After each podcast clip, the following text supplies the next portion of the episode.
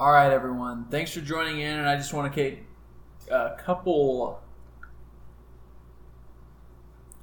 All right, everyone. Thanks for joining in, and I just want to take a couple of seconds here before the podcast gets gets going today, and just say that these next couple episodes are kind of starting a, a mini senior campaign that I've been wanting to do for a while, and luckily, due to the time we're in and the time we have available, I've been able to start. So, the next couple guests are going to be pretty close to home with me. They were the seniors when I came into ASU as a freshman, and while they may have not been everyone's favorite people, they certainly were mentors, brothers, and influential figures in my life at one point and many more and in their own unique and special ways for me. So I really hope you guys enjoy this episode as much as I do. And thanks for tuning into the podcast today. Enjoy. Let's fly together, fly together, fly together. You can be my love, sweet love. Know your pretty feathers, it don't matter the weather. Just you and me together, we'll fly, fly, fly, fly forever. Let's fly together, fly together, fly together. You can be my love, sweet love. And know your pretty feathers, it don't matter the weather. Just you and me together, we'll fly, fly, fly,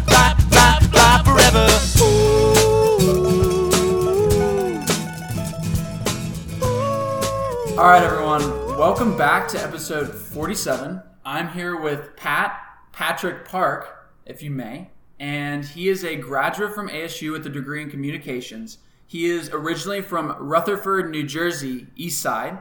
Uh, special specificity on that one for sure. Uh, he, a couple of his stat lines, pump him up a little bit before he gets going. Is he was a captain at ASU. He was an All American while he swam here. He also was a former multi school record holder, might be currently still, I'm not too sure after this year, but a school record holder, no doubt. He is an Olympic trials qualifier for 2016 when he went to compete, and then he's also qualified for what was the 2020 Olympic trials, but now 2021. So he, uh, he has a spot there, and currently transitioning out of the athletic realm. He is a trader at Beacon Point as a uh, for his employment right now. So, Pat, thank you so much for coming on, and I'm I'm really excited to kind of continue this mini series of seniors that have been super impactful for my life and influential for who I've become thus far in my life. So, without further ado, Pat, welcome. Hey, thanks for having me, Grant. Really appreciate the time. Uh, confirmed, still the record holder. Yes. I think uh, I think he missed it by what is it, .02? Oh yeah, the end, okay. close, but you know, it's one of those things where you know I, I told Bob this, I told the coaches this. You know, we're growing as a team if that record's broken. But yeah, I'm sure Bob has been you know praying for the next day to get that thing taken off.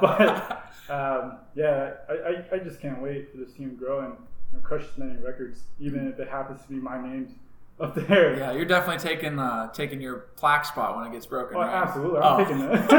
I'm taking that with me. Rightfully so, rightfully so. So, before we kind of get more in depth into present time, um, Pat, I want to hear a little bit and give the audience a little bit of background, maybe a lot actually, of, of where you started and and how you got involved into swimming, but just kind of your beginnings and what that looked like. I know you're a big big family man. You're very close to your brother, and we'll cover that and let that unravel as the podcast goes along. But I essentially want to give you the chance to open up and tell your story about who Pat Park is and, and where we've where you've come from and where you've gotten to. Yeah. All right. Well, uh, born and raised from Jersey. Um, family man. you know, I love my parents. Love my my big brother, uh, Peter Park. Probably gonna reference his name uh, quite a few times here today. Absolutely. uh, six years older than me, and you know, it's one of those things. This time last year for his wedding, you know, I, I mentioned it during the best man speech of, you know, anything that he did, right? He was such a big role role model for me. Uh, everything he did, I would try to emulate, right? Because he was that that role model, right? Um, great leader, um, great swimmer. Uh, so my beginning uh, as a swimmer was, you know, through Peter. You know, my parents always thought, okay, he's going to either play soccer, uh, he's either going to play basketball, he's either going to do speed skating, right? Because I was really quick on the skates, Nice. but my dad was like, hey, you can't play hockey, I like your teeth. Okay. so he's like maybe speed skating. No So- dental bills. yeah, and then here's the thing: I, I would always follow Peter for swim meets uh, practices, and you know, you you would know this, but on the at least on the East Coast, every pool's indoors, right? Yeah. Chlorine levels are high. Oh, yeah. You're in the balcony, right? You're suffocating up there, right? No air, and I'm, my face is always pressed against the cold glass of trying to see my brother trying to swim, right? And so, you know, it got to that point where I was like, "Mom, it's so hot up here. Get me in a speedo. I, I want to swim over Yeah. there." And so that was at age, uh, was it four, Wow. four years old? And so I think for both of us, Peter and I, they had to lie about our age because I think the cutoff was six years old for Mhm. summer league teams. And so, yeah, started at four, had to lie about my age and started competing then. Wow. The commitment there from your parents is definitely uh, pretty unique and, and comical, but endearing, if nothing else. They, I mean, already at the age of four, like you have your son on telling you you want to, they, they want something so bad that you're willing to get them into the sport, get them into the, the facility just to lie about their age and, and let them experience that. That's that's pretty that's unique. That's Yeah. that's fun. So from from there, obviously, like myself, for for Kyle, uh, my older brother, and that was my biggest role model in my life. My my brother and my sister, um, and then I, because of uh, age gap and distance and time time at home, Kyle was just around more for as I kind of developed and whatnot um, in my high school years and after like into my teenage years and whatnot. So it was just always more around. So I can definitely connect with that on a on a different level, as as well as you and maybe some of our audience members who have older siblings can as well. But I know that's a huge factor. Was was your brother your biggest role model in your life, or did you have other role models um, like friends, peers, uh, athletes, mentors, your father, mother, what what have you? Sure. Peter was definitely the biggest role model. Um, I, think I'm very blessed to have several mentors um, through every step of life, uh, whether that was in middle school, uh, high school, in college, now.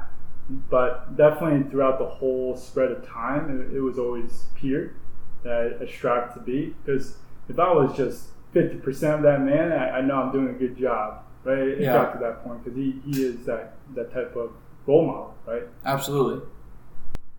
Yeah, and I, I, I got that. I, I resonate with that a lot with Kyle. Um, you just want to just want to make him proud, and you want to emulate him. And I mean, I think I don't know the cliche saying, but like um, mimicry is the best compliment, or something, something Sure. along those lines. Um, even though I'm sure it got annoying to them at some points, um, I know I definitely got uh, told to back off or calm down a couple of times when I was trying to hang out with the older guys and whatnot. But um, it definitely developed me into the persona and, and kind of person I am today with being, I don't know, drawn towards an older crowd, um, uh, an elderly or more elder, I guess, peer group or per se. Um, I think I kind of, when I came into ASU, the reason I connected with you, Christian, Reed, Andrew so so much and so fast was because that was kind of like my standard. It's hmm. just like associated with that that kind of age gap and whatnot, and just I don't know. I, I just enjoyed being around that higher, like I guess, maturity level and experience level because that's what I'd almost done my my entire life.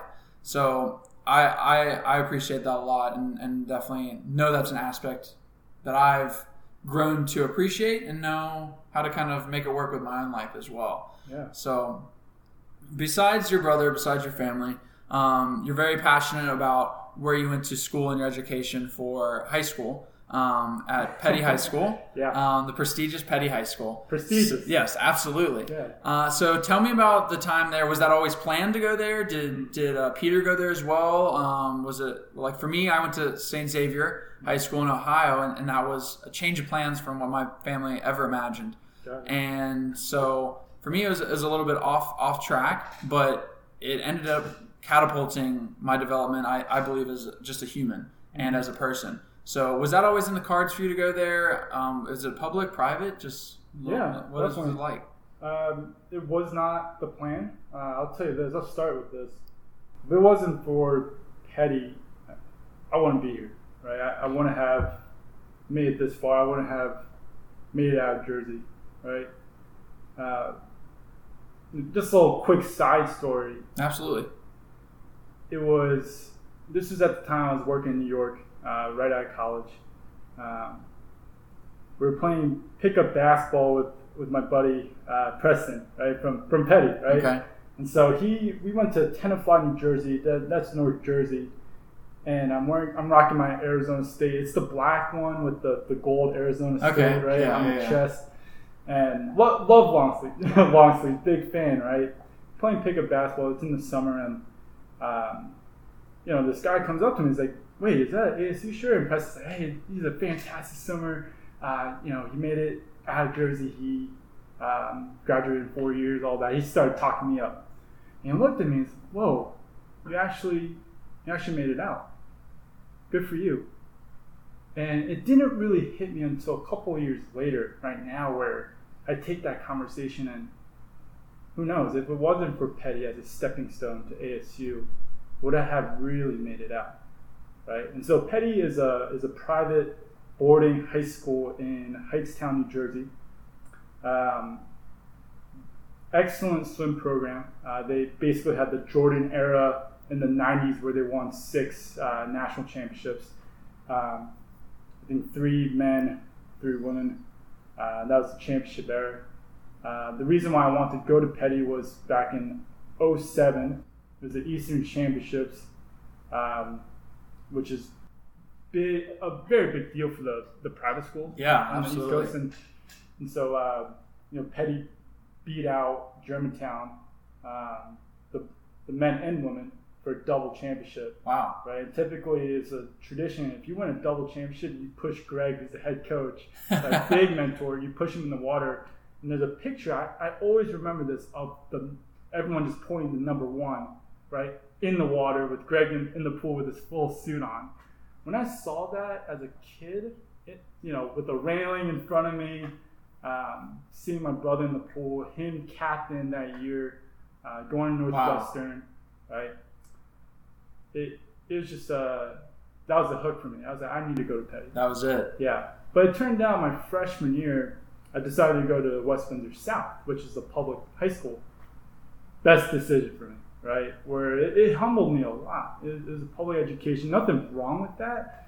Just it was my, and this is the reason why I say if it wasn't for Peddie out, I wouldn't be able to make it out because wasn't the best student Yeah. definitely in high school. Um, I was one of those students where fell between the cracks.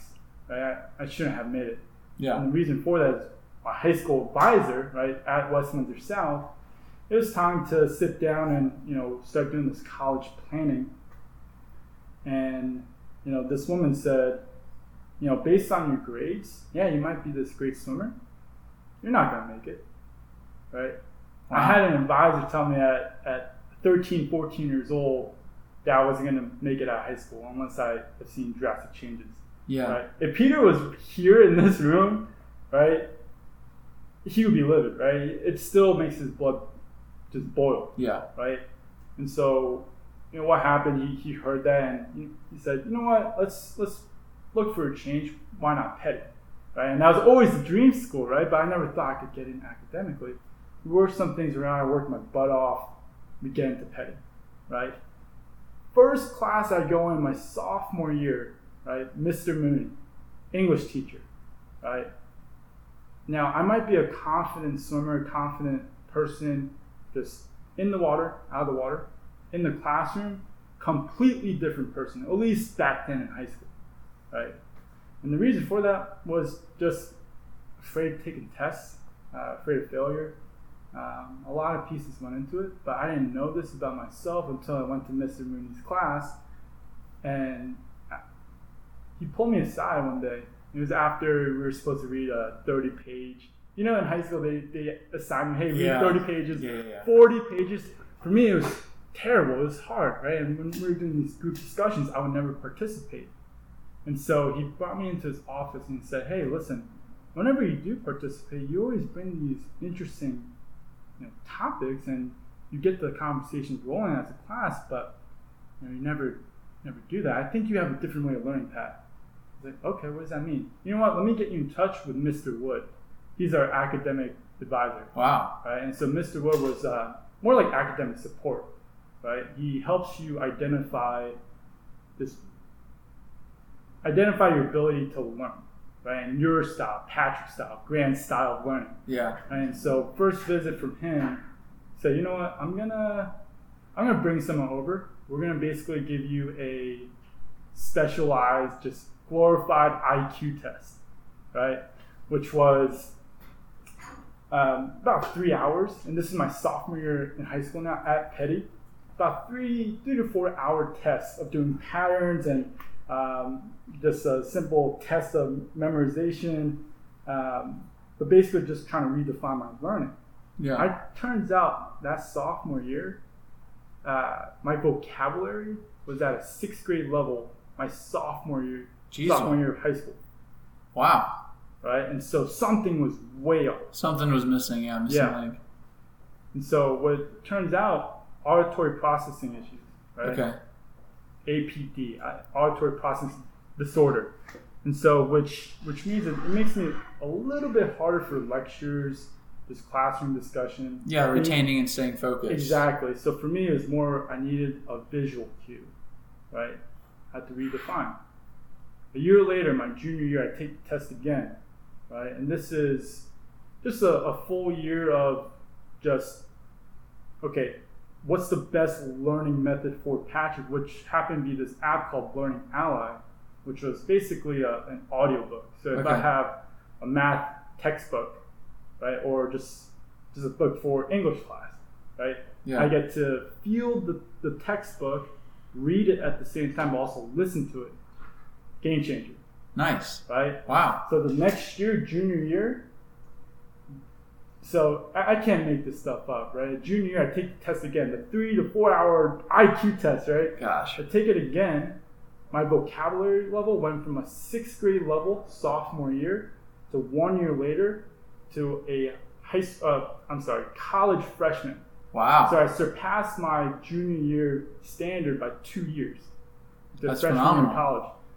All it took was one teacher to figure that out of okay, Patrick has a different learning method.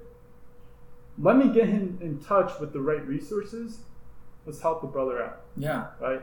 That was my first class at Peddie. That's uh that's quite the story. That's quite the the fortunate series of events, if you may, and, and the right place at the right time, almost. Yeah. And I think I hope, at least for me, when you say that one teacher, like there's always for me it's it's one or two or three that kind of happen at different phases. Um, but for me, like I can identify those teachers that really like you emphasize their connect with you and understand you as the student and you as Patrick Park, you as Grant House, and not just student one, student two, student three. Here's my lecture. Everyone absorb it. Exactly. because that's not that's not how it works. And a lot of people will take the time just to don't take the time to realize that and just kind of give out to the masses. But everyone really is different and i think a lot of people can associate with those teachers whether it was a profound effect like that or just took the time in class to maybe it was the fun teacher. I mean everyone has that everyone loves mm-hmm. that, that guy or gal but um, the substitute that they came in that was a little bit more relaxed i mean that wasn't their, their daily job and whatnot but kind of brought in a fresh set of energy and, and care to the students around them. I think everyone can almost associate with that and, and really appreciate like the sentiment that you you give out. So Yeah. I'm really glad that that, that came about. That's a very a, a very intriguing story to me. I, I think that's that's really neat, and the fact that like you had mentioned uh, early on in the podcast that you had many of those many of those mentors at different times in your life, and whether he was for a prolonged period or not, definitely sounds like he was a mentor in that moment to help you catapult yourself um, into a place into the future. Obviously, Exactly. yeah, Peddie definitely had a, or has a, a special place in my heart. Um, yeah, anything to, to help that institution just grow, I, I'm all for it, yeah, right? Because it, it helped me get out of Jersey. It helped me become the man I am right now. And it, it wasn't just Mr. Mooney. I had an excellent team. When it came to recruiting time, my process was a lot different than others. While everyone was signing and taking pictures and posting on Facebook at the time, uh, I didn't have that luxury. Because from sophomore year, they they told me, okay, whatever the NCAA clearinghouse number. I don't know if you know it off the top of your head. No. But it's very low, and I was on the the very edge of that. Right, it's, Yeah. it's risky. Um, the risk was I was going to make it to college because of the NCAA clearinghouse. okay. And so what I need to do was from sophomore year, from taking that test, the senior year, oh, 3.0, 3.0, 3.0. I had to nail it every single time Yeah. Right? So it happened that that summer, um, you know, when I was uh, getting recruited by ASU, of course, right? ASU, there's Tennessee, there's NC State, USC was in there too, but these were schools that had clear academic support systems.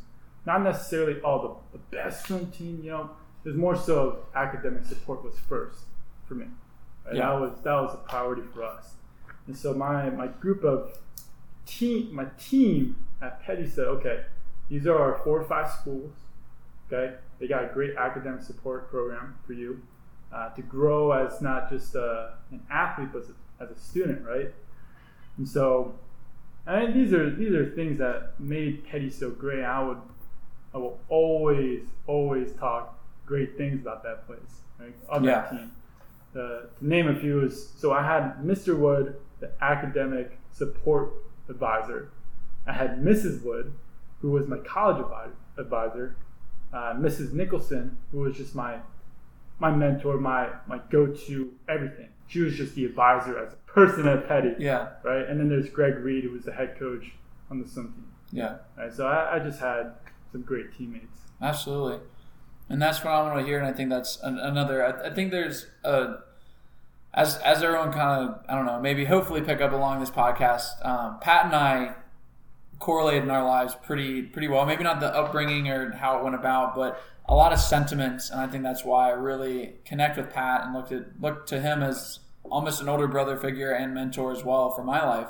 And um, one of my best friends, no doubt, but it's almost as if our we, we run parallel-ish lives and um, experiences. Not not the same. Each of ours are definitely unique but we definitely have passions towards the same things and and very goal-oriented people with um, like, I, like I mentioned the sentiments of our high school experience our, our brothers our swimming and whatnot. And, and going forward and I think that's um, I don't know why I've kind of been always uh, gauged and gripped towards you um, per se as and gravitated towards you and, and just your wisdom, as I'll, I'll say it, your knowledge, your expertise, uh, your personality, your philosophy, our our deep conversations every now and then.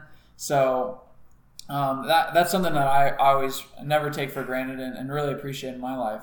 But I think looking back on, on my like high school too, you can pick and pick and point who those are, and that's and that's really neat. Not everyone gets that, unfortunately, but um, thankfully for both of our institutes, we we can do that. Yeah. Um, so two things running back is that moment in high school when you met with your your freshman year counselor advisor when she said you you won't make it. Was that discouraging for you? Was that motivating? Or was that like a what was that, that that you said that was a moment? That was another moment just like for your swimming to get to you to Peddie. Did, what did that do to you? Did that take break you down? Did that mean like, hey, like, screw you, I'm gonna do this now? Yeah. What was it for you? Um, well, I guess at the initial shock of it, because you don't expect to hear that, Yeah, right? And so it was discouraging at the initial, but then you never give a person a reason, right? Ever, period. Because then they're going to go out and do it, right? And so that, that was the exact exact mentality of, okay, I'll, I'll I see you, right? I, I hear you. I got to make my changes. I, I know that. I had to come to terms. I had to make changes. Right? I had to get the grades up. I had to um, redefine my learning. But in the ultimate success of things, of the result, I will get there. And no one's going to tell me that I can't. yeah. Right? So definitely discouraging right at first. The But then you have that reaction of that pivot of, all right, I'll show you. Let's do it. All right. Right? I like it. All right. So outside of academics, um, do you? I mean, I, obviously, probably would prefer, but the experiences mold you to who you are. You can't change things. But um, are you glad that you got only three years for that time at Peddie, or would you have rather had four? Because that one year was pretty culminating, like we just talked about with that, that influential influential point, and and hypothetically, like maybe if you didn't have that interaction, it wouldn't have caused the chain reactions to lead to lead to Peddie per se. Four years would have been great at Peddie, but I needed that that one. There it is. I needed that one at South. Uh, yeah, I needed the advers- adversity. I needed that obstacle to get me through to appreciate a school like Peddie. Here's the thing: High School South in West Windsor, they're ranked uh, as a public high school, uh, one of the best in Jersey, not in the country, right? So I, I was going, going from good to great, right? But that great was that stepping stone to even better, right? Yeah. And so from South to the Peddie School to ASU, right? All stepping stones, Yeah. the way I see it. Awesome. And so, at your time at Peddie, where did it fall in line with you with, with swimming? Was it like was Pat Park a sensation from age group till graduation? was it a more developed and slow process? Was it like your senior year you really popped onto the scene and started getting recruiting? What did what did that look like for you with your athletic career leading into college? Uh, I'll tell you this. Growing up in New Jersey swimming, uh, the name Park, right? The last name Park was very strong because of who? Peter Park. Not Patrick Park, Peter Park, right? he set the groundwork. And so, um, and I loved it, right? Because I always went by, oh, you're Patrick Park? So you're Peter Park's little brother, huh? That was the, that was Yeah. the whole deal Yeah. for years, right? Um, I get the Peddie same thing, but because Peter was so removed, I get to really form my own identity. So I had the I had the luck of having such a fantastic brother teach me the ropes of swimming, Yeah. and so I was able to get my technique down at a very early age, which had later success. Um, and what I mean by that is I wasn't always the biggest guy. If you have the, the group of eight in an eight lane pool, right? I was always uh, the smallest guy, hmm right? But then I, from a distance per stroke perspective, from start work to the underwaters, the turn, right? These are little things that Peter taught me at an early age. Like that, you know, that one turn. And I'm sure you had this when whenever you went to National Select Camp and those those USA swimming camps, right?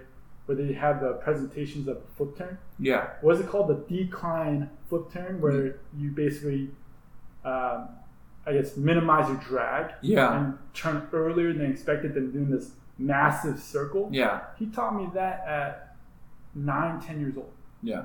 right? And so my development was at an early age, right? But then I saw the results later. Yeah. Right? The beautiful thing about swimming is that there's a lot of burnout, Yeah. right? And so when you hit 13 years old, that's when people just weed out, right? The weak just weed out, Yeah. right? And the reason for that is why? Because once you hit 14 and 15, you can't keep up if you're if you're not, um, you know, if your technique's not there, right? You gotta have the power, but it's gotta be hand in hand, technique versus power. Yeah. Right? It can't just be power strokes anymore. Yeah. It's a beautiful balance. Right? And so once I got to, to Peddie, um, yeah, there was, and don't get me wrong, my developmental coaches, right? There was Brian Brown, who coaches at Fast Now, who I'm, you know, full circle, I represent him now, right? Um, and then there was uh, Lucy, right, who was, I, I forget her stat line, like six time national champion, the Wow. 200 butterfly in China. Right? Sheesh. She's like five feet tall. right? But those two really developed me from a technique. Brian was so mu much more of training and Yeah. endurance. Uh, actually, he helped me go from a 156, 200 yard butterfly. Just one season training with him before going to Peddie, I went down to 150 Wow. So six seconds. six seconds, Yeah. right? And so he coaches would tell me, "Hey, I grew up as a breaststroker." And then once Brian and Lucy came into town, they said, "No, you're not a breaststroker. You're a flyer, There we go. right?" And so if we were to jump back and forth years later, what do I do? I, I break the 200 butterfly record at ASU, Yeah. right? And so, you know, for folks listening, always listen to your coaches. Trust them, right? They know what they're talking about. Yeah. Yeah, a good sentiment to to uh, to remember for sure. And uh, I'm a big proponent of, of trusting your intuition and listening to to yourself as well. But um, coaches are coaches for a reason. Uh, takes uh, takes a little bit to remember that sometimes. Got to swallow the ego, but um, I think once you get to a certain age, it definitely is more of a um, two way conversation and more um, how how much you say I don't know mutual understanding than maybe just one person talking down to another for sure. One hundred percent. So from the development process, when you got to your senior year and you were getting into recruiting, was it um, Division three, two, one? Did you did you aspire to swim in college? Uh, what, what was that process for you like going into college? Was the recruiting was the recruiting uh, fast and heavy? Was it was it slow rolling? Was it only a couple schools or what? Mm, it, was, it was very fast in the perspective of you know getting those like 10 calls 10 15 calls a day were Yeah. right at that recruiting uh, deadline right and so yeah it was pretty fast moving just the thing is my my wild card was the grades right so i would tell these coaches hey yeah i'd love to swim for your program but you know is this going to be a, a, a calling card of will I be able to go to your school um, if I'm not able to pass, right, and pass the NCAA clearinghouse? Yeah, Um, that's a pretty hard conversation to have straight up. oh, absolutely. Yeah. And so, I mean, as a as a segue, you know, ASU was one of the few schools to tell me, yeah, we got you. Whatever you need, um, get the get the grades up. We'll help you in whatever fashion, but we got your back. You know, don't worry about it. You do you do you, and then we'll be right here. We'll Wow. hold your spot. That's a an underrated trait. Um, I'm glad that that sentiment holds true at, at ASU. I've experienced only the same here as well, but it's it's neat to hear that from at different points and different times and see the consistency of it. And uh, glad to go to a university that emphasizes that, to say the least. So once you got through uh, high school, you'd obviously qualified for. In high school, did you qualify for the Olympic trials, or was that in college? Um, dang, Grant, that's a sore topic. So in 2012, that was when I was in I was in high school. That was my freshman to sophomore year. Just missed it. Okay, Right, I think the 100 butterfly uh, trials code was 55.29. gotcha. I think I was at 55.5. Okay. Yeah, yeah, Long finish, Grant. Long Yeah. finish. You Head gotta- down. gotta- Gotta, gotta hit the stroke. I Gotta know. hit the strokes. Can't all be Caeleb that just puts his head down last 15 years of the 100 fly, man. yeah. Or the last 50, whatever. the last whatever 50, right? Whatever he does. Um, yeah, missed it in 2012, made in 2016, but at that point, I got a chance and opportunity to um, train with the greatest of all time, Michael Phelps, over there in Colorado Springs. Yeah. Um, that, that was just a pleasure to do. Absolutely. I'm, I'm sure speaking, not being able to train with um, MP myself, um, besides a couple leisure laps here or there when he stops by occasionally, I guess, Yeah. but um, and to be around his presence on deck. But I do, I have appreciated what it's been like to train next to and with that the level of excellence and highest peak performance with uh, Allison Schmitt, Hali Flickinger, Giles Smith, uh, Brad Tandy here. God, Um, all, what, what a roster. yeah, what a roster. Uh, Oh, Peyton man. Sorensen too, like just just top to bottom, stout. Amy Bilquist. It, it just the list keeps growing and growing, and um, has changed over the years since since you got here, and, and I'm here now as well. And I know at, at certain points it was different and, and bigger, but when you got to ASU, it was obviously, as our listeners probably know by this point, listen from Christians and Reeds, and anyone with knowledge of, of the sport of swimming and ASU probably know that it was a it was a pretty different culture when you came here versus when Patrick Park left here. And Roger that. and I am I'm very fortunate because for that because I am uh, greatly uh, benefiting from the fruits of your guys' labor and the, the women as well of of what you guys helped push along with the I guess drive and direction from Coach Bowman, um, but also it doesn't happen without it doesn't happen without the soldiers. Um, you can have the best lieutenant, but if if you don't have the soldiers, it doesn't move forward. Nothing gets accomplished. So I want to hear your perspective on what it was like coming in to this this community, um, the swimming community, the athletic department here, and what you saw versus what you what you finished with, and, and any in between as well too. Sure. Um, I, I think the biggest change was the mental game. Right, we are in a very competitive uh, conference with the Pac-12, and so with with several uh, national championship contenders. And so back then, and when I came in in 2014, and, and here's the thing: I came in in 2014 as a freshman, and right away, you know, Alex Kochi, who's the previous school record holder in the 200 butterfly, Pac-12 champion, he said, "Okay, you're the next guy." Wow. As, as a freshman, and so that's where we were, right? Like Christian mentioned, that we had a 13 man roster, Yeah. right? Uh, where we couldn't compete, and so the mental change came from this. It was freshman year. Um, you know, I thought I was recruited for the 50 free and the 100 butterfly, but then they're asking me, okay, we're going to put you in Dan's group, get your endurance up, and swim the 200 butterfly for us. That's what we need. And I'm one of those guys that say, okay, put me in whatever, shoot, put me in the 500 freestyle if it means that we're winning this meet, right? Put me in wherever you like.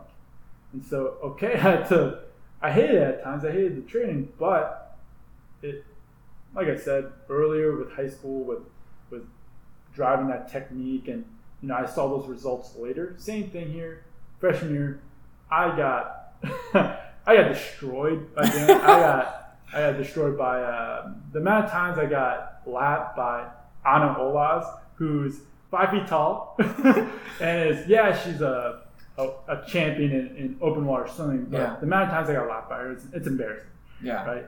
But then the following year, sophomore year, that was the year that I broke that record. Right? It's because of that distance background Yeah. right? And so that's a little bit just for me, but as a team, it's the mentality change. So what I mean by that is when I got in my the freshman year, the the challenge was okay, we have these teams coming into town. It wasn't so much of that go go attitude I don't care who they are, I'm just gonna crush them. I don't care. I don't care what your name is. I have a block. I have a lane. I'm gonna do whatever I can to beat you, right?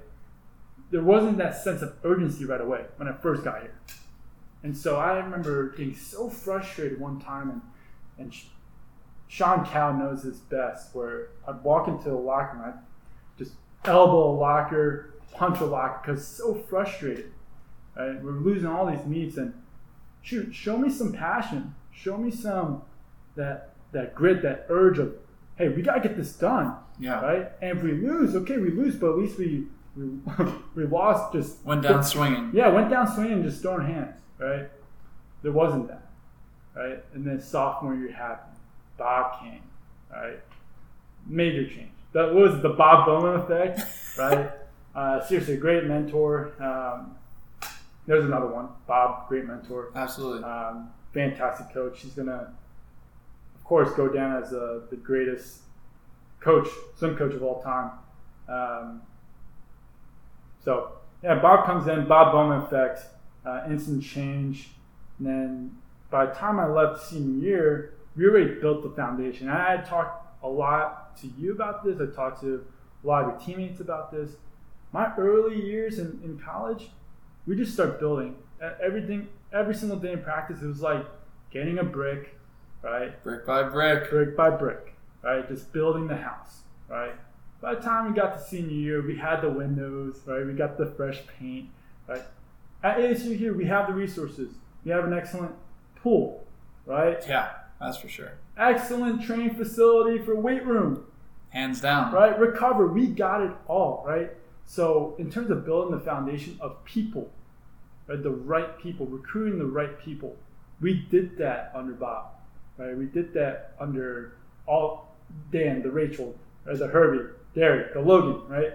We did all of that, and so by the time I left, we did a really good job of, of just making a difference, right? And going back to when I was getting recruited, you know, Dan Kessler said, "Hey, I can't promise you Pac-12 titles. I can't promise you NCAA championships, but at the end of the day, you're you're going to make a difference, right?" And so that was that was my hook. That's the reason why I signed, right? Let alone the academic support team with Natalie Thacker, who's fantastic uh, student advisor over here.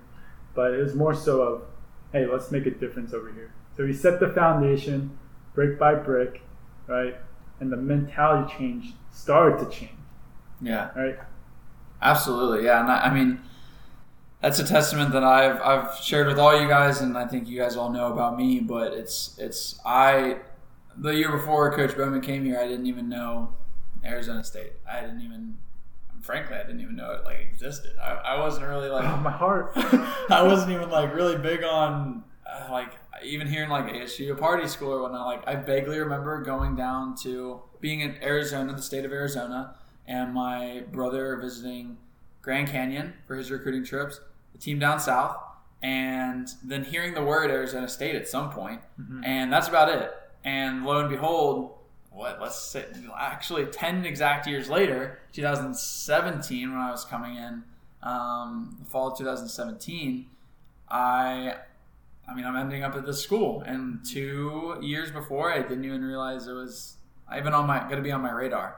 And like you said through coach dan kessler uh, coach bowman that once those calls and interactions started happening um, thanks to knowing guys from age group swimming like christian lorenz uh, and then talking to both of you guys at Olympic trials uh, several times, like just started that connection early and started Yeah. getting that rapport that other colleges, a few other colleges were giving, but those were the those were the colleges and the spots that I really resonated with and, and knew they appreciated Grant House. And yes, my swimming abilities as well too. That's it's who I am, but it was the genuine connection to to take the time and, and know me and hey like this is going to be the place for you and our, our opinions and our perspectives to make you the best version of yourself. And when you hear that rather than just like oh it comes from from us to me that that matters a lot more. Maybe if i didn't have my high school upbringing as uh, we were talking about like i wouldn't have cared about that development process as much. And rather than just like oh like get me better get me improved blah blah blah swimming is everything but because of St. X, like that development and human characteristic of growth meant so much to me by that time that hitting that ethos, pathos, logos of my my persuasion was so profound, and um, you guys all just exude that from your own personalities without trying, and so I think that's that's a big factor why it why it resonated with me, and, and so the the analogy Reed Reed kind of made was um, when he came here it was it was the two P's um, it was more party driven than performance driven. And when Huh. once Coach Bowman came here, the scales drastically tipped to performance um, driven over party, which is, is for an elite level caliber of any team. It should be. And and so once you start going down that slope, start chasing the performance, things change and change drastically, uh, as you said. And, and so coming into that foundation, like you said, um, is it a sense of satisfaction? Is it a sense of accomplishment for how you see the program when you left and how you see the program now as an alumni? Um, I know you've come back several times. Uh, the reason I love you guys to death is because the alumni like association and group, whether it's your high school, whether it's a former club team, whether it's college. Um, I've, re- I've definitely realized how profound it can be in the college level by seeing various colleges, seeing my brother, seeing my family. And you guys stay around. You guys stay prevalent and you guys stay caring with your passion about the program.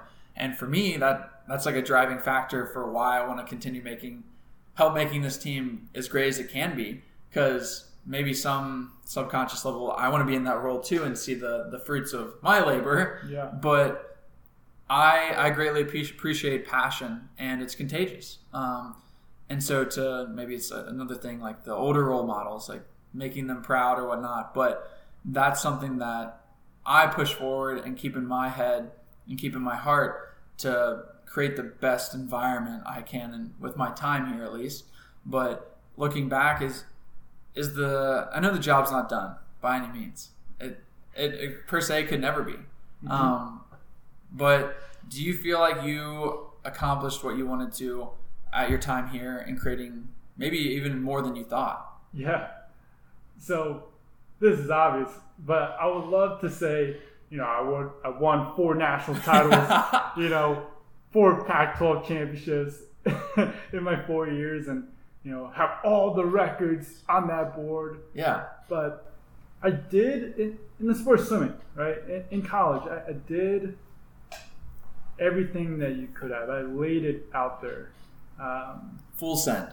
Exactly. And so more and more I thought it was, you know, oh, at ASU, my, my role is just times, it's just placement, it's records.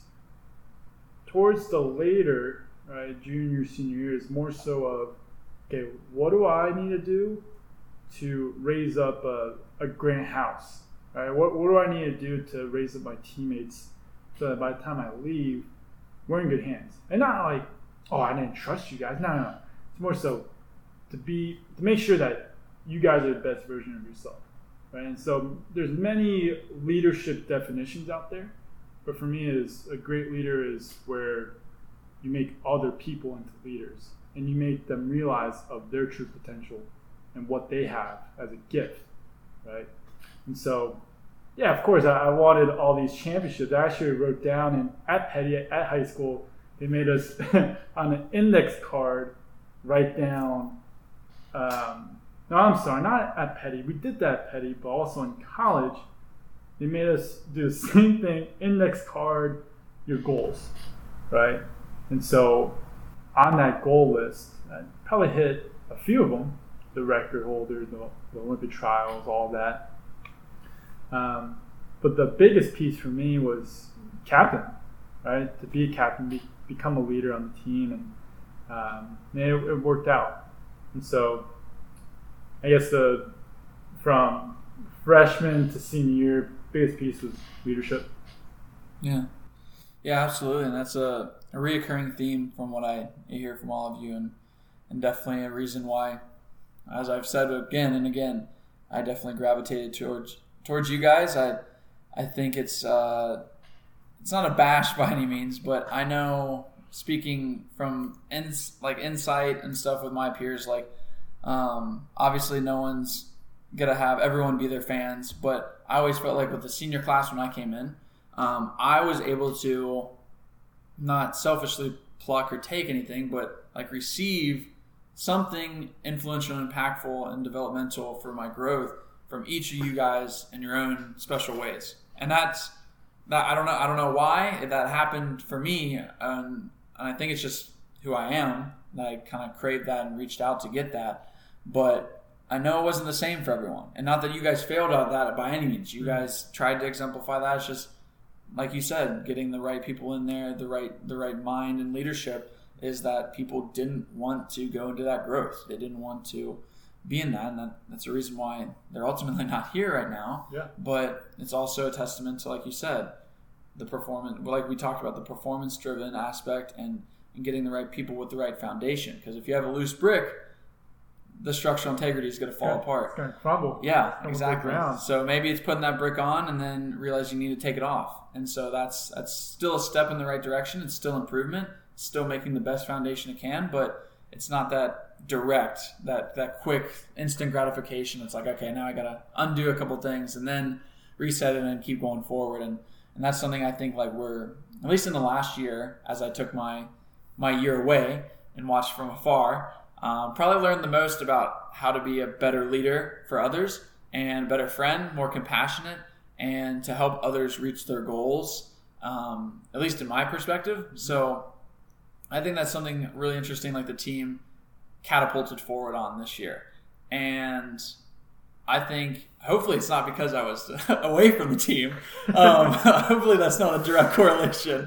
Uh, anyways, uh, check please. But uh, but yeah, it's it's neat to see that from afar, not be so involved and so in depth with it that uh, I guess it gave me the perspective to see that from a different lens this year and and really know like okay now I can see where the snowball's rolling. Now I can get on top of this again, and even hopefully exponentially um, increases as well.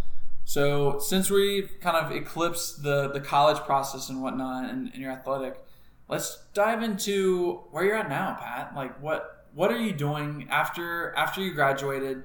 Um, there's always like a sense of the student athlete identity dissipating, and I think for you, um, Patrick Park is an athlete. Like, I don't care what you say, folks. Like, he is he is an athlete. Like, he showed me this uh, workout before we got on the podcast, and he's he's still ripping out the, the prison workouts. He's still crushing it. He's got the bungee in the back of the back of the yard, still crushing some laps. As you heard, he's an Olympic trial qualifier coming this next year, and it's still a part of you, but just in a different sense. But besides that, Pat, what what were your interests coming out of college going into? We, we said you're a trader at Beacon Point, but but did that? What did you let's say immediately as I graduate? All right, trader Beacon Point. That's the goal. That's everything. Like that's what I want. Mm. No. It Here's the thing. I didn't know about Beacon Point. Okay, I, I, I didn't know them about like at all. that's right? beautiful. And so, it, if it's so funny how there's all these steps, right? It's always a process.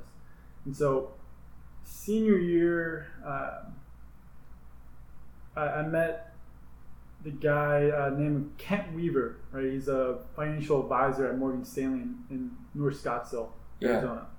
And he was a big mentor of mine. Uh, just that brief senior year period, um, grabbed about a couple lunches with him, just picked his brain on his industry and his come up, and it, it hooked me right away. At the end of the day, he he makes financial plans uh, for people, right? And so, I, I guess for me, there's always a reason and a method of doing things, right?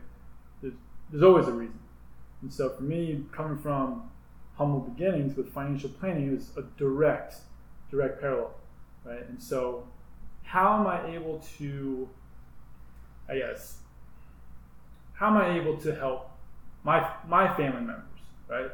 If I don't know this stuff myself, Yeah, right? And so it was almost like a, a driven motive of I need to learn financial planning myself, anyways.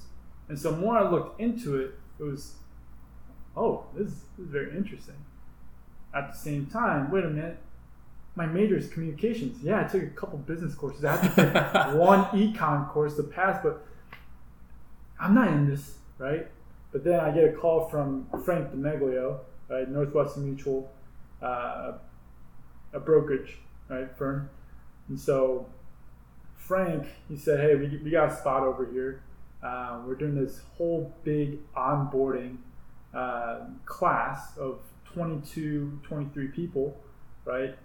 Uh, we want you to be there, and if you can make it through, you're going to be one of the next Northwestern Mutual financial advisors, right? And so I started off as an associate because it was my it was my one shot to, to get in. Mhm. And so within that first week, we went from like 23, just numbers cut in half, wow, right? cutthroat. Yeah, because they just couldn't make it. But with the background of, listen, I went through a Bob Bowman winter winter training cycle.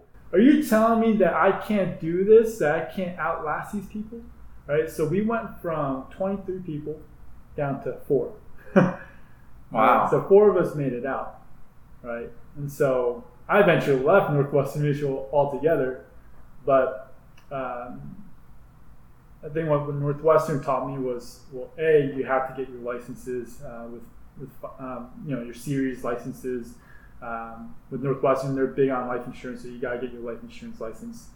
And so I did the necessary steps. It was more sort sort of sales development, um, which hey, I learned from communications at ASU, and so I realized, whoa, wait a minute, all these things that I've learned in these classes. I'm doing the day to day, right? All those cold calls, all those warm phone calls, right?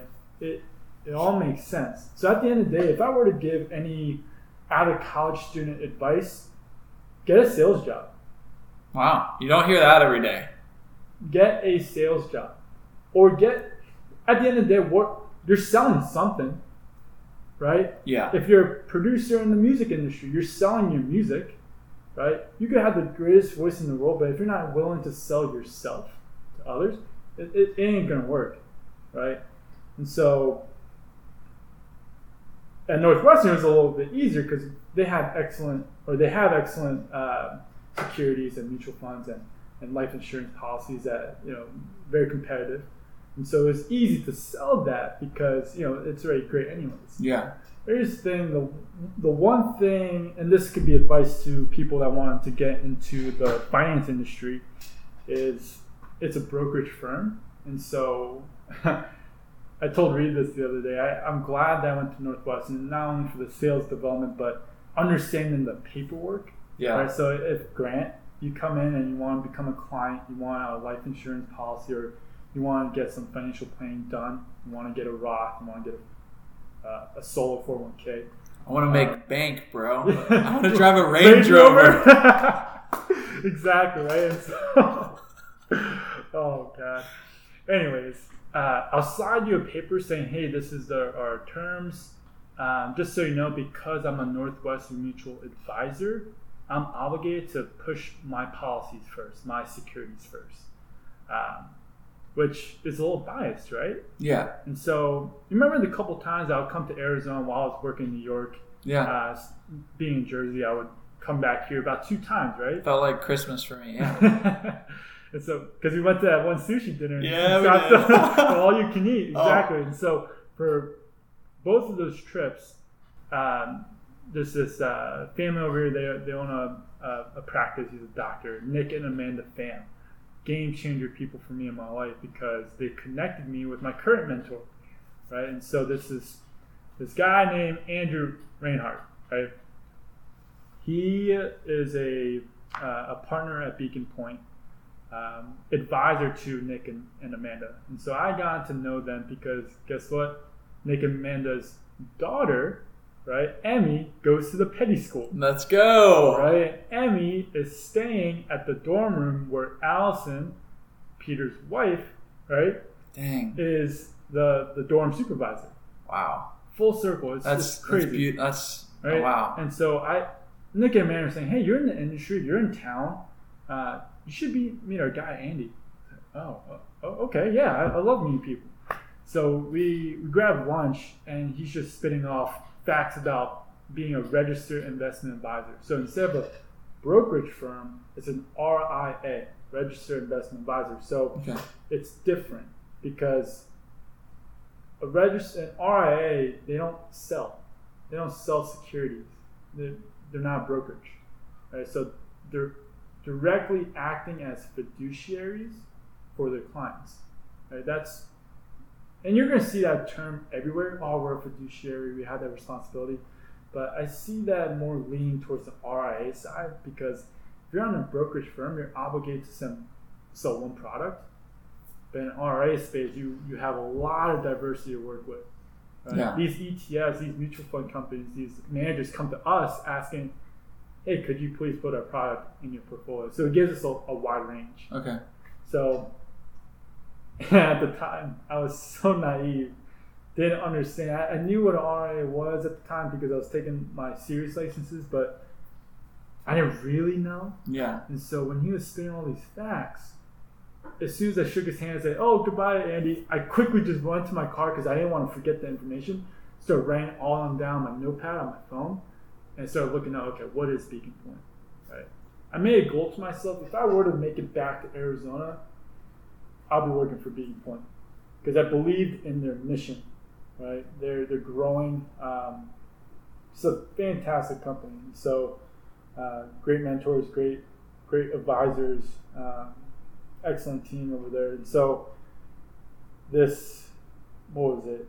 this past uh, it was Christmas time, right? So it was about December ten or twelve. That that no, those two dates kind of stick out. Yeah. Andy gives me a call, uh, and we've been talking several times back and forth because the dream was to work at Beacon Point. Uh, he gave me a call and said, "Hey, by the way, I told the director of ops that if I were to give you a call anytime soon, it means that you have a job here. Would you want to be a trader for us?" It's like, first off, Andy, am I qualified? Like, what's going on there? He said, "100 percent. You're a hard worker. You could get this done." Big plug. right? And so it's about who you know, but that was a relationship that I built for two years. And I wasn't living in Arizona at the time. I built it over an email, over a phone call, Yeah. over lunch. right? Any opportunity that you get right, to to meet someone new, take it, right? Especially people, especially develop um, guy or gal in their industry, because my biggest thing is, like I told you in my history at, at, in, as a student, I'm not the best student. I'm not the smartest guy in the world, but I ask questions and I'm a very curious guy, right? To ask a lot of questions. So, and with that, I, like getting on the phone with people and saying, "Hey, I just had this random thought. Could you explain to me X?" Right? And I think that was that's just my my my X factor that I have is asking those questions and framing it to a way to get my the answer that I want. So Yeah. after college, the recap, Northwestern Mutual, um, back in Jersey, and then work in New York. Uh, after a couple visits, decide to work in Phoenix, still with Northwestern Mutual. Yeah. But then I get that call to work at Beacon Point um, under partner Andy Reinhardt. Yeah. Um, and yeah, rest is history. Been trading uh, with the recent market volatility, uh, with, with this whole global pandemic. It's tricky, right? So, which means a lot of rebalancing our portfolios and trading volumes are high, which means getting up at about you know 5:45, 6 to get ready to trade right at 6:30 in the morning because that's when markets open on the East Coast, Yeah. right? And so, Dang. uh, it's been my hours so far lately. Um, my goal as from a trader is to just learn, to grasp all these concepts, right? and then hopefully become an advisor in the future. Wow, that's uh, at, least sitting here, seeing you. Obviously, we don't have.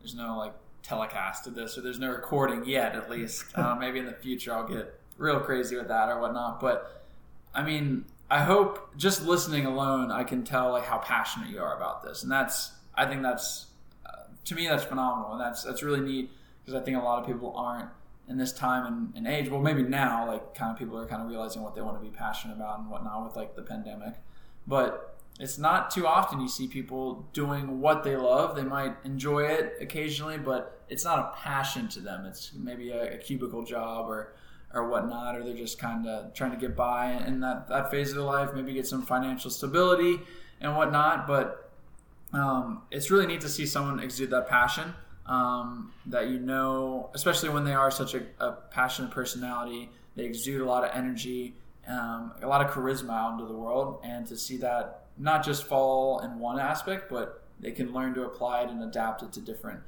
different situations, whether it's swimming, your family, your brother, um, your relationships, your love, your compassion, and, and your work as well Mhm. too. Um, I really think that's a that's a noble trait to see and to not even have to see. I can close my eyes and just hear it exuded from you. Um, maybe in the background, just hearing Pat Park yell, "Let's go!" um, and whatnot. But I, I, I think that's great. I, I do want to kind of run it back um, a second. I know there's a lot there. yeah, of course. Grant, feel free to just cut me off at times. It's it's all good. No, I, I, I like to let the, the train of thought flow and and go forward, and, and I don't want to stop or limit you from saying anything and sharing. Like I said, I saw that passion going, and and I don't know. I- Yes, I can cut you off and whatnot, but I hate to I hate to do that because this is well, something that I'm kind of learning as I do these episodes is, and what I really want to project is like this podcast is not it doesn't it's not entitled to me like it's as much as yours as it is mine and this is the, the a two-way conversation of just conveying your story Yeah. and so that's something i'm really taking to heart more and, and getting more enjoyment out of it so there are a couple i know i don't have a sixth grade vocabulary um, but at least i hope i don't but there are a couple of terms in there that i just had no idea i definitely forgot like two of them but Okay. the one that i mean it's kind of obvious why it stuck out but reduciary Fiduciary? Fid- fiduciary Fiduciary. Okay. Yeah. what is what what is that So, just a fiduciary is just um, a, a person of financial responsibility. Okay. right? Of the best interest for the client, all right right? And so, a big difference from just an advisor to fiduciary. So, you have to act in the best interest for the client, right? So, meaning if, you know, so a ton of examples, but let's say if the client wants to invest in this, but you know, as the fiduciary, you it's not wise, right? Based on what the market's doing and how it's holding up, it's not wise to get in there yet. So making sure they understand, hey, maybe we pull back on that now. Let's let's pivot into some other security, or, or maybe we will go into a fixed income route, right? And so it's also based on their, I guess, in, investor profile and their and their risk, Yeah. the risk that they're willing to take.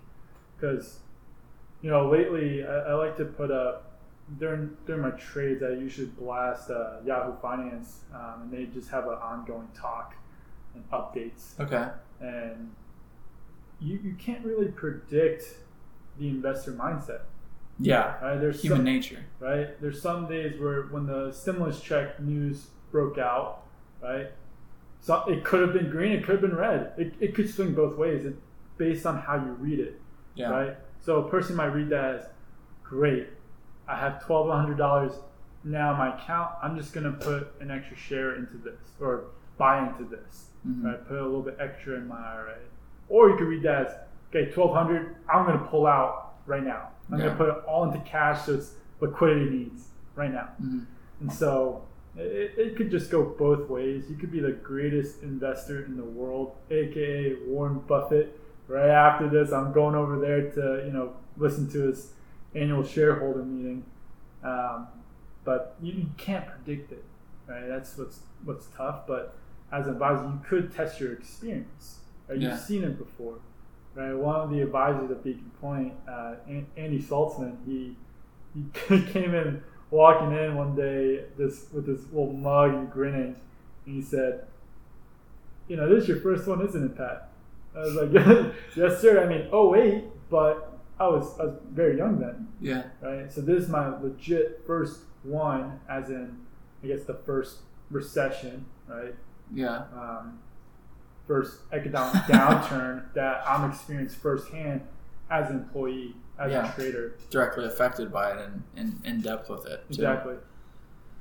Interesting, and, and I mean, you definitely take the time and care, like you said. Um, the annual shareholders meeting, like uh, to be the best, you got to learn from the best. I'm a big a- advocate of that, and it seems like you're continuing that growth and passion towards that. So, Pat, I, I love I love hearing that and whatnot, and I think uh, I think we're gonna turn this the episode over into maybe some more lighthearted stuff Let's do it. um, now, and uh, we've got a pretty good idea of who you are, and now it's time to learn maybe a couple more of the more fun aspects. I, I mean, I think that's all great to hear, but maybe a little bit lighthearted, not uh, snapping necks, cashing checks, um, something out of the pool, hopefully, and and into just some enjoyment. So.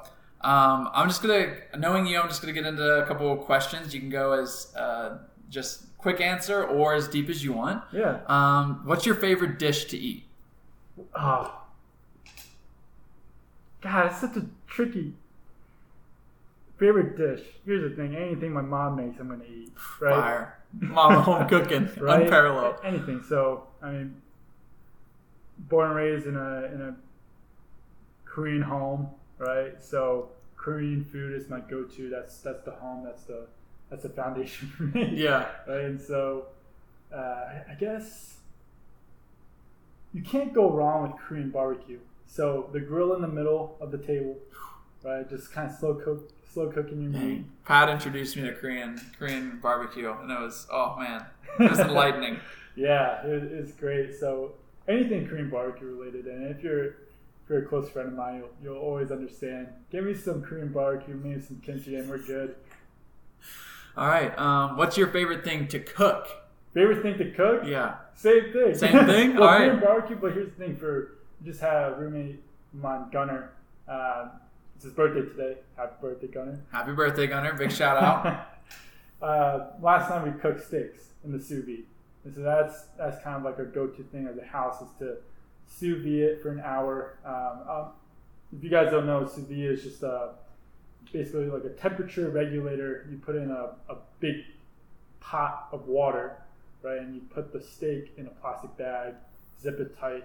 Um, go to salt, pepper, garlic, um, some types of herbs, right, thyme, rosemary, and then you, you cook it in the water, right, at 127.5 for an hour. So if you like it pretty medium rare, that's the go-to. All right. Obviously, raise it up as you need, but that's the that's the go-to meal lately. Nice, nice, big, big steak fan. Was, uh, it wasn't always like that, but hey, here I am. I learned my ways, and uh, we're out here now. There we go. Um, Powerade or Gatorade? See, I gotta be. we ask the hard questions here, Pat. I gotta say Powerade because Go Devils were sponsored by Powerade. Uh, I was, I knew you were gonna say that. But here's the thing, I, I, I just had Gatorade on, on my way here. Mhm. So Yeah, here's- here's that's the what I thought. It goes both ways, but at the end of the day, I do love Powerade. Strawberry lemonade, Powerade is my favorite. There we go. There we go, man. You know, you know, I mean, there's just a special place in my heart for. I mean, uh, Powerade's good. Powerade Zero, unparalleled. I'm just gonna put it out there, but Gatorade. Gatorade. Naturally, it's called Gatorade. um, all right, uh, all right. Driving or in your house, windows down or AC. well, now in Arizona, AC. Okay. but whenever it gets to the fall when it's beautiful, windows down. So it Mhm. goes both ways. Okay. All right. I all right. apologize. It's Seasonal. going both ways on everything. It's all right. It's all right. A man of balance. A man of balance. Moderation is key. there we go. Um, all right, hat. When you're wearing a hat, backwards or forwards? Maybe sideways. I don't know. If you're really pimping Backwards. backwards. Yeah. All right. Um, jammer or speedo? Always speedo. I've always been team speedo from an early age. I got a lot of uh, a lot of hit and smack talk about it. Think about a four year old in a tiny speedo. Diaper baby. It's literally a diaper Yeah. because they didn't make it that small. Yeah. so I've always been a team speedo. All right. Uh, high socks or low cut socks? Can I say ankle socks?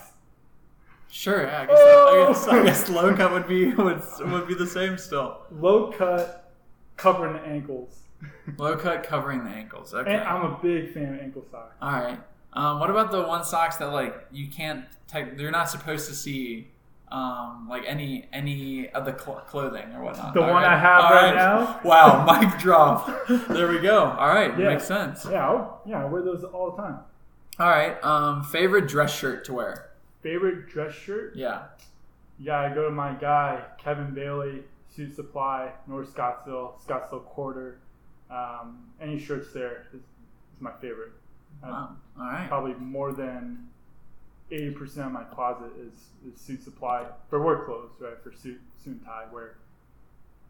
All right, good plug there. All right, so now we're gonna switch. We're gonna hop, keep going on this train, and we're gonna hop into our typical segments on the podcast. Um, we're gonna go. We're gonna start with our hot takes. Hot takes. Uh, hot takes, and uh, and I know you got. I know your personality. You talked about it before. You're talking about elbowing, throwing punches at lockers after after meets. So you got some emotion in there. That's you got some. me. You got some. It's it's deep in there. It never it never truly goes away. Come on, we both know that. But still, it might be channeled in different ways. But that passion, that that let's go attitude is, is always there and whatnot, and the, and the emotion definitely is is who you are as a character.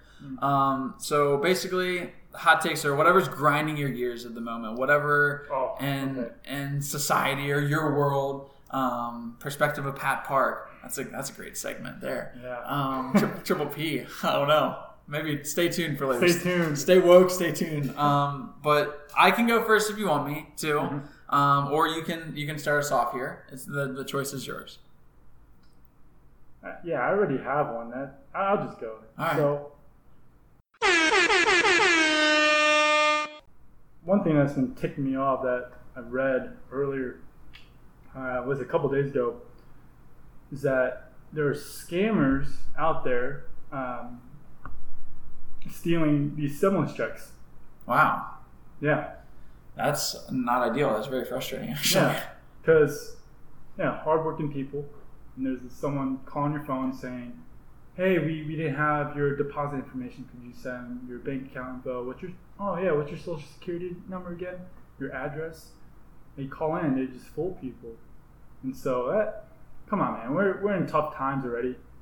Don't be doing that, Yeah. right? And so, as a warning to everyone hearing this, make sure if you get a weird number, just just cancel right away. That's BS. Yeah. Um, there, there's there's a website out there to for that stimulus check reason, and maybe you could put that in your your link. Yeah, show notes. right? All right. Show notes and um, yeah, it has been taking me off just reading the fact that there are people out there still stealing these checks, right? Because clearly people need it. Yeah. Right? And by the way, it's just the Fed, the Federal Reserve, had to go through drastic measures to pump this money out. So there's a lot at stake, and you're going out of your way to steal this money. It, uh, it doesn't make sense to me. Yeah, absolutely, and especially as a man that we've learned so in depth and involved with the financial aspect of the world and, Yeah. and business. I, I can see how that would be very aggravating and very unfortunate to see and frustrating in your, in your perspective too, because I mean that is a direct, I guess, infringing aspect upon your line of work. Um, almost insulting per se, because that's the worst advising you can you can do is stealing someone else's money. I guess. Exactly. Um, exactly. all right, so mine is um, it's kind of recently developed uh, as for me at least as well. I think it also did happen two days ago, but maybe Wednesday. I'm not, I'm not quite sure. I tried to just push it out of my mind at this point, But It's all blending together. it's all blending together. Yeah, we're on day six here, folks. As as you heard on Reed's podcast, I don't even label days anymore. No one knows what a normal Saturday is anymore. No one knows what a normal Monday. It's just what is time? yeah, time is a construct in our minds. Oh God, we're gonna we gotta stop there. Yeah, we, yeah, we get on track. Inception. Um, Leonardo DiCaprio, next guest. Maybe. um, so my hot take is for Arizona, our stay-at-home uh, order was supposed to be uh, raised and I guess removed yesterday, Friday, May first, and over the 42-hour time frame from Friday to Monday, if things went well, they were supposed to like move it on in phases again. And so I was really excited about that. I thought obviously being in quarantine for quite a few weeks now um, was going to be able to open up get back to more regularity regular schedule and whatnot so i was excited about that and and every projection every like health health advocate professional um, like financial advisor what, what have you expert in that field indicated like arizona was definitely on track to just go on that path and be one of the states to open up and start that phase of return to uh, I guess a different normalcy at this point, but something more towards our regular lives. And around Wednesday night or something, I, I mean, I, I was so frustrated I didn't want to even read about it. Um, they they extended our stay-at-home order, which I understand and whatnot, but it's it's frustrating when you see all the things pointing towards a positive and improvement that it's still not good enough. And it's like, and it just to me, it was like, what level of improvement is going to be good enough? Like whenever we raise the quarantine, COVID's not going to dis- disappear. So you're like, oh, okay, see the Earth. It's it's going to be around and whatnot. And in order to move in the right direction, I know we have to be precautionary and we have to be safe. But it was just frustrating to have that I don't know that that tease, if you may, out there um, of so like adamant that we will, and then it just, for lack of better words, like a bomb drop, um, and just totally erase that. So definitely took me like a like maybe like an hour or so to process it um, with emotions and whatnot and it just ended with acceptance of i can't change it so why why bother worrying about it but we'll just keep moving on and hopefully when i think we extended it to the 15th of may to, to see what that looks like and if we need to extend it again we will but hopefully when that time rolls around we'll be even further along in improvement and in a better spot and hopefully that's the goal so that's definitely my hot take. Was frustrating to hear. Was annoyed that after our governor was given a, the flipping the bird to all of our city mayors the first time for not even going on a lockdown, that he just kind of flipped the switch and snapped his fingers and said, "Oh no, we're just going to extend it." So so be it and whatnot. I know it's for the overall, uh, hopefully, betterment of our human race and health. But it was definitely a, a little bit frustrating to hear that when you kind of, I don't know, had your hopes up a little bit Yeah. of course. So, on to the next the next segment. Uh, are you like that? You like that? You like that? You like that? You like that? You like that? You like that? You like that? You like that?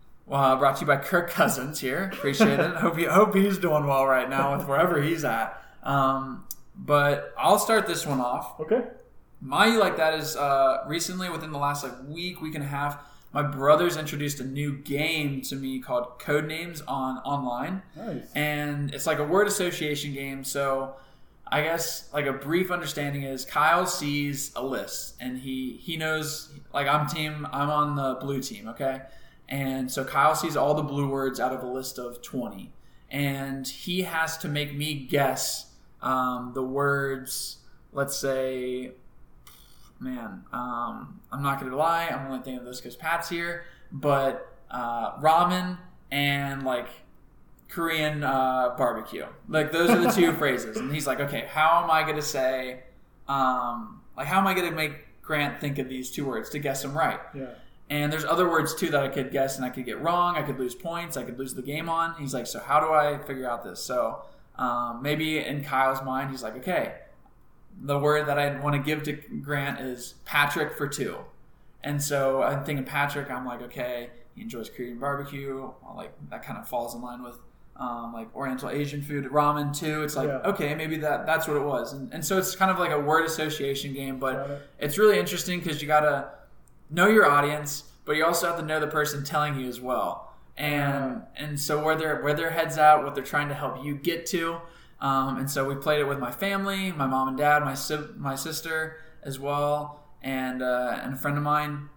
And so it's just a fun little a fun little kind of team team game trivia, if you may, and and and enjoyment. I don't know. It's just we just set up Zoom and start going at it, and it's really fun. I I thought it was kind of weird at first, but uh, it's entertaining, pretty comical. Gets heated every now and then. Yeah. Um, but it's it's really fun, and I that's something that, like uh, we almost schedule weekly now is like the sibling sibling code names game or or something else that we Okay. we we've been able to play via Zoom. So there you go. yeah, absolutely.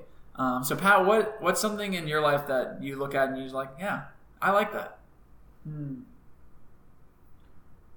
Oh, here, here's here's one. I really liked seeing those 14 jets uh, Mm, flying uh, across Arizona. yeah, Uh, that was yesterday, and so those 14 jets. The, it was a to symbolize and tribute to the first responders, the uh, the nurses, the doctors, uh, anyone related to helping out the coronavirus cause. Um, that was a tribute for them. And so, anyone listening, you know, thank you for your time. Thank you for the courage to stand up and and honestly doing your job. It, it might just be a job, but it's it's everything to us right now for society It and really the is. world. So, um, you know, thank you for that. Um, yeah, that's that's pretty. I really like that. yeah, yeah. No, that's a that's a huge that's a huge one. I, I love that. I I, uh, I didn't even think to put that out there. I know that probably hits a little closer to home for you with your your lovely significant other. Yeah. Um, big shout out to Hunter. Um, she is one of those, I guess, first responders would that's classified as that in the medical field and and helping us push forward through this tough time. So, Hunter, hats off to you, the real hero uh, right now, just unparalleled, kind of not not recklessly putting her body out there by any means, but just putting herself out there to try to make a change. And, and she knows that there are consequences potentially, but Exactly. she continues to do that. And that those are the those first responders, those people putting themselves out there right now, are the the real heroes right now in my mind. She's Um, yeah, she's definitely a hero right now. Um, always will be, right? No, So, there we go. Um, God, you beat you beat me to it. Had to pump her up. Had to pump her up for you. beat me to it. And so yeah, I- I'm super proud of her. She's a she's a RN at, at Mayo Clinic, and um, yeah, she she's helping wherever she can. She works at the progressive care unit, so um, that's when it gets pretty bad. Yeah. right? And so yeah, she's doing what she can, and you know, I always tell her how much I just appreciate her and her line of work because heck, I don't think I could do it. Yeah. And so it definitely those those 14 Jets. Um, props to them for, for even doing that and making that tribute. Yeah, absolutely. So we're rolling to our third segment here. Um, essentially, uh, rate your lane lines or lane line ratings, however you wanna however you wanna go about it. Um, do you want to go off on this, or do you want me to? It's, it's So it's a lane line is what- So, so it's basically just 10? like yeah, zero to ten. Um, no rookie scores, please. Okay. Um, I know that you can't really have a less than a whole lane line, but just no rookie scores. Uh, maybe it's snaps or something. I don't know. But essentially, just whatever you're something. It's similar. To, like I guess you like that, but it's it's rating it like maybe it's a book, maybe it's um, something you cooked recently. Maybe it's a steak steak dinner, a, a TV show on Netflix, HBO, Hulu, what have you, um, that you're, you're enjoying right now, um, and that you're kind of just, I guess, putting a, like a movie rating, I guess, uh, Rotten Tomatoes, if you may. yeah. Um, So mine, I'll start off for this one because the the final segment, and I know I know you listen to Christian, so you'll might have an idea of this is coming. But I'm I'm excited to hear your answer for the last one. But to start off this for me, um, I've been wearing Vans shoes. I got them on right now. Um, a lot more recently, and I've been doing some workouts in them. Uh, a lot of squatting stuff that we that I mean, it's pretty much all I got to do right now: push-ups, squats, and more so lower body movements. But um, I've never worn Converse or Vans really in my life before until like this last half year, and especially during this time. Uh, big big fan of the Vans. I think it's pretty fashionable too. Um, I don't know if I'm the best body type to be wearing it or whatnot. I don't know if there is one, but uh, I think they look cool. I like them, and they feel really good to work out. And I've heard that for a while, and and I, I really enjoy that. So it's something for me that it's that it's new, and um, didn't I didn't buy them. They didn't cost. They were given to me, so didn't really cost me much. And it's just uh, I don't know. It's a little newness that I'm not really getting anywhere else right now. So. Um, just a just a different taste of something that I mean we all wear shoes. So I've I mean I've gone 21 years without wearing these. So I don't, I don't know. It just it's just fun. It's just cool. So um, I mean I'm I'm giving these. I worked out in these the other day, um, and I think for the for the first time with like more or this week more consistently than I ever have.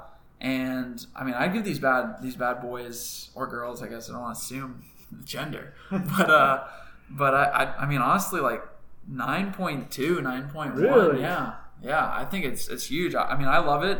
I mean, I don't know if it's like an everyday type, type thing for me, but it's easy to slip on, get out the door, Mhm. and uh, fairly fashionable. I agree. Here, here's the thing. I learned: do not put those things in the washer dryer. No washer dryer. Don't- Okay. All right. folks. do not do it. Pro tips. Pro tips. I went to my my first. Uh, what was it? Um, it was in for New Year's. Um, God, Hunter's gonna kill me. But E- E- EDC, right? So whatever. And so went to my first ever. Wore my my classic black Vans. Classic. right? But it's it's just it's the middle of a, a field. Right? Yeah. So grass, dirt, mud. So I was like, okay, like I can't just you know hand clean these. I put them in the washer. They get stiff hard. Wow. And so it's going to take months for you to keep wearing a broken shoe essentially Yeah. to get back to normal. So do not put it in the washer. All right. All right. Noted. Noted. Noted. Jotting it down now. All righty. Okay, so my my lane line. So, hmm, my favorite podcast lately. Besides the Swim Bros podcast. it's okay. I, I was just finishing your sentence. It's just I okay. said, hey, hey, lately. Oh, lately. lately. um, so this is a podcast I listen to on my way to work, Mhm. and it's called uh, "How I Built This" by Guy Raz. Okay. Um, and so, basically, entrepreneurs, uh, CEOs, current, former, uh, basically anyone that created something that built a bigger thing, right? Just yeah. so there were guys like um, Lululemon, right? Was that in there? Panera Bread. Mm. Um, all these great stories, right? And it's humbling because they all started from just the bottom line, the bottom four. That's where everyone starts off. And it's a beautiful thing because you get to hear their story of their come up. But boy, every single one of them, they they were dirt poor. They didn't have any cash in the bank, right? And then they were doing all by themselves, Yeah. right? They're selling the product. They were, um, they're the director of ops. They're HR. They were they're all those things. Yeah. And so, um, and I ran into Mark Cuban spoke on Yahoo Finance last week, and he said basically just talking what the government needs to do, what we all need to do as society to improve based on a U-shaped recovery or V-shaped recovery. And Mhm. so, one thing I, I grasped, um, relating it back to this podcast, is uh, the fact that you know Mark Cuban is saying that this is the time to be for young entrepreneurs, right? Yeah, it's difficult times, but this is the time to be because everyone's on the same page, right? And I think for me, why I love listening to this is because I personally love the process. Heck, if I could become an entrepreneur one day, heck yeah, right? But I love hearing those stories of wow, start from the bottom, hey, now we're here, Dang. right? And so it, it's definitely motivational. Of hey, if, if these guys can do it, and I know they they had the experience, Yeah. but they're still on the bottom floor. And if one person can do that, I know a lot more people can do that and make that difference. Yeah. So, but it all starts with going back to that passion, right? They want it, right? And if they want it, nothing else in this world is going to stop them. True. Right? So, being able to listen to that story on the way to work, um, you know, pre-pandemic, Yeah. right? Pre-coronavirus, uh, that was the go-to for me. And so, I would I would rate that. Um, can we do points like nine points? Oh yeah, that's, yeah, that's- Yeah? Those are non-rookie scores. I, yeah. I would say Whole numbers are rookie scores. Sure. I, I would say 9.5. Wow. Okay. Yeah. Because, like I said, it's, it's just my go to on my way to work. It pumps me up in the morning. There we go. Um, other than that, I would, I would love to rate a lane, lane line rating of you know, support our local businesses, the Mhm. Fox restaurants. It's like the, the Henry, the Doughbird, the was it Casablanco. They all have takeout, wonderful takeout Oh, wow, right okay. now. Yeah, write this stuff down. Yeah, I got to. it. So the Henry, Doughbird, uh, Casablanco, and I believe they, last I've heard, they, they cut a significant piece. So whenever you carry out, uh, they, they discount it for you. hmm And so I thought that that's great, but also it's very tasty food. Support your businesses. Rating, you guys say 10 out of 10. Wow. there- there we go. Perfect score. Love it. Love the local business support. Love uh, love the fact that uh, that it's going so well and they're doing such a great job with it. So that's good to hear. I'm glad you you gave two there. I, I like that. I like that you just didn't you didn't feel like you had to stop. So I, I love that. Love that it's a, a high rating and, and not something too bad. So um, we've gotten all the we've gotten the full spectrum on this podcast now. We've gotten zero out of tens to ten out of tens and, plus. Oh, there we go. Yeah, it's uh, it's it's it's cool to see that and, and hear that as well. So, Pat, to to really bring this to to the, the I guess the the pinnacle, the the peak, the end, the conclusion, the the perfect finish on the wall is uh, my last segment that I'm, I've been starting out is kind of something that Kyle's enlightened me with, and I've really grasped as I get older, and every day I, I wrestle with it. Not not even wrestle, just engage with it and learn from it. Is Pat, what are you doing in in your life and well being to for for Pat Park to live his life daily? Hmm. And and by that it's, it's I mean it is simple as that. It is what are you doing to live your life daily? What are you doing to be present in that in that day in that moment? Um, and what does it mean for Pat to Patrick Park to to be to live his life and his the fullest version of yourself um, to its maximum or its most optimal state each day. Um, it can be maybe something that you've learned recently, something that you have not even paid attention to, but you kind of do as a habit along the way. Um, but what is important to you to make sure, like at the end of the day, like you're like I I did this, or this was part of my day, or just a subtle thing to even think about. Maybe you didn't get to accomplish it that day, but Yeah. something that that you you respond it, it resonates with you and you can just say i live my life daily today Conviction. Right. I choose to live my life daily with conviction. Right.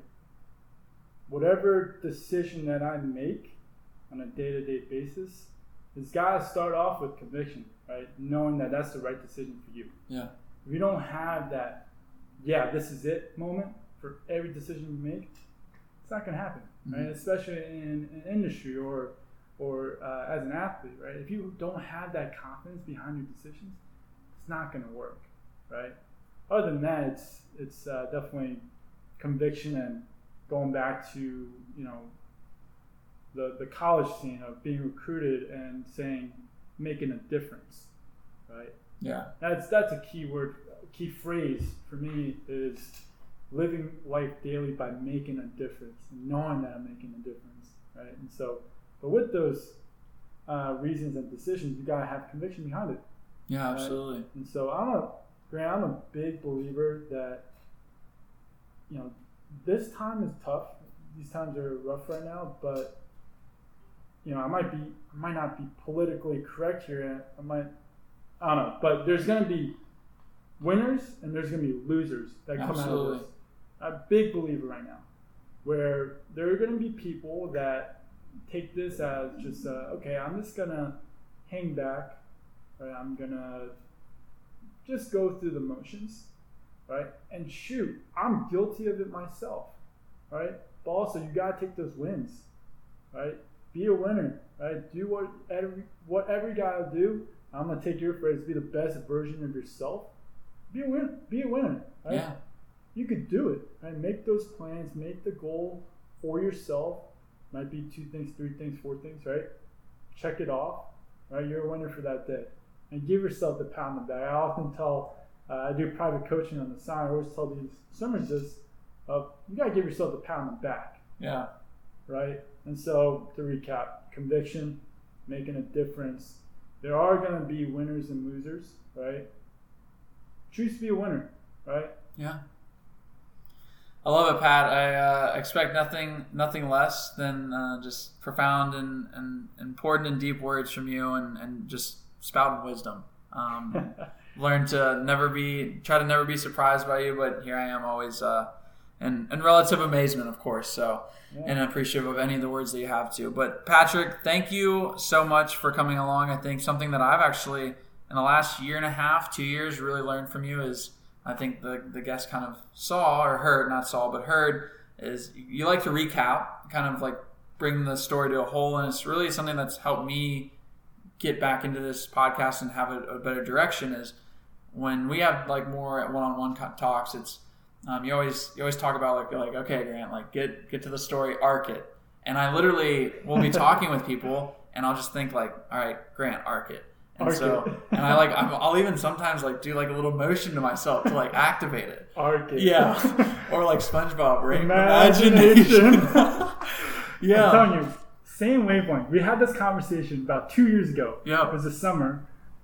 I, I told you, hey Grant, we are on the same wavelength, right? And so that, that's hands down. I, appreciate that most uh, of our friendship, yeah um, being on the same page, and sometimes not being on the same page, which helps us grow together. hmm But either way, just being there for each other. So Yeah, absolutely, Pat. And like like you said, um, I trust you with my life.